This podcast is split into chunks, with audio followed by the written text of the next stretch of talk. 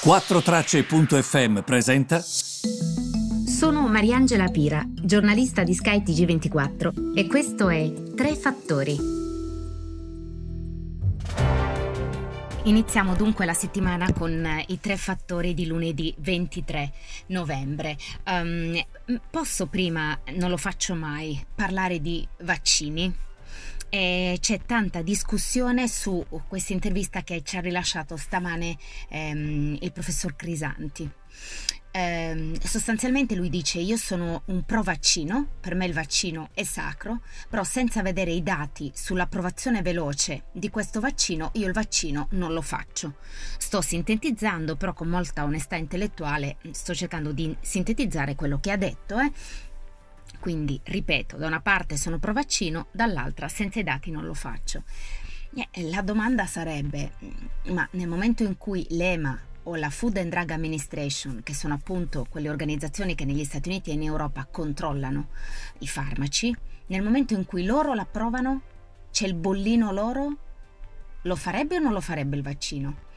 Diciamo che io non mi esprimo mai su queste, su queste cose perché io credo che si possa esprimere solo chi ha la competenza. E già tra chi, la, tra chi ha diciamo, la competenza c'è confusione.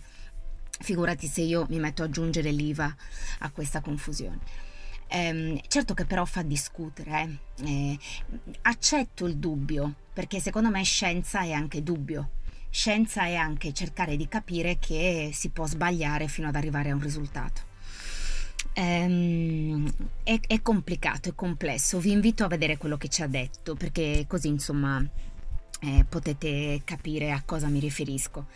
E però ha toccato un tema finanziario Crisanti. Ha detto sostanzialmente che ci sono molte persone all'interno, non ha fatto nomi, però è ovvio che ti riferisci ai gruppi che hanno detto del vaccino e che hanno già il vaccino pronto, che stanno guadagnando in borsa da questo. E su questo non ha torto eh, si sta speculando tanto sui vaccini in borsa eh, e, e, sicuramente questa è una, grande, è una grande verità.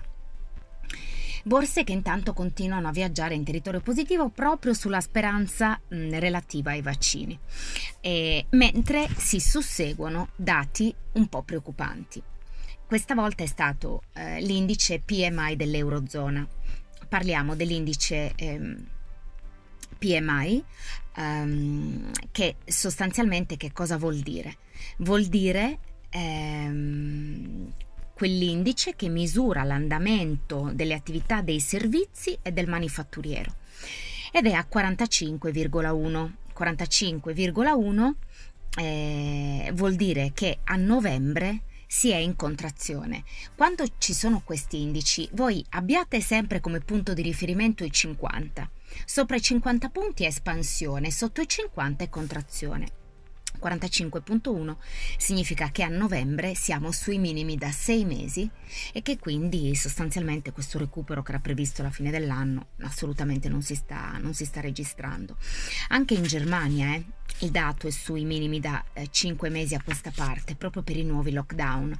E la stessa cosa in Francia. La situazione non è facile per niente. Abbiamo poi una notizia. Vi ricordate che vi dicevo nei giorni scorsi, attenzione perché in genere momenti anche di, di crisi portano aggregazioni, le cosiddette fusioni e acquisizioni, quello che in gergo si chiama M&A, dall'inglese perché è Merger and Acquisitions. C'è questa operazione importante sul Creval, un'operazione da parte di chi? Di Crédit Agricole, la quale dice che mm, lancia questa cosiddetta OPA, quindi un'offerta pubblica d'acquisto nei confronti di Creval. L'obiettivo qual è? è che Creval eh, appunto rientri nella, eh, nel gruppo Credit Agricole.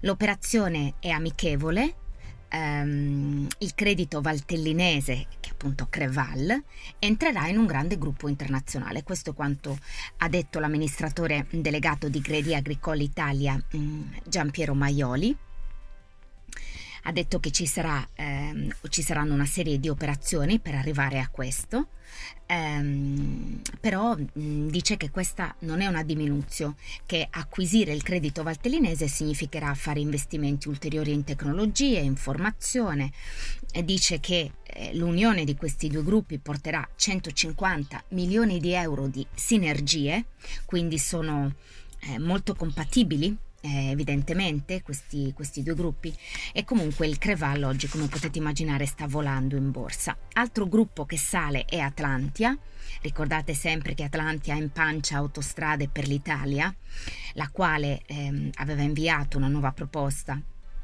di piano economico e finanziario che accoglieva tutte quelle critiche che erano state mosse nei mesi scorsi e ha informato il Ministero dei Trasporti eh, di avere ehm, eh, accettato l'atto aggiuntivo. E quindi adesso sarà il governo che dovrà dare il via libera a questo piano economico-finanziario di Autostrade per l'Italia. E ad aiutare mh, quest, questo piano, diciamo così, anche il fatto che nella holding, quindi nella cassaforte della famiglia Benetton, che è il principale azionista di Atlantia, che ha in pancia Autostrade per l'Italia. Quindi ripetiamo, Edizione Holding è la holding, la cassaforte, azionista eh, i cui azionisti principali sono i Benetton. Edizione Holding è il primo azionista di Atlantia, Atlantia in pancia anche Autostrade per l'Italia.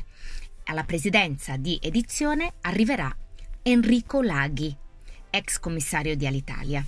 Sostituirà Gianni Mion, e questo comunque è stato ben visto dal mercato, diciamola così, mettiamola in questo modo. Queste sono le, le novità di oggi, io vi ringrazio per averci seguito e vi ritrovo come sempre sui tre fattori domani. Grazie ancora.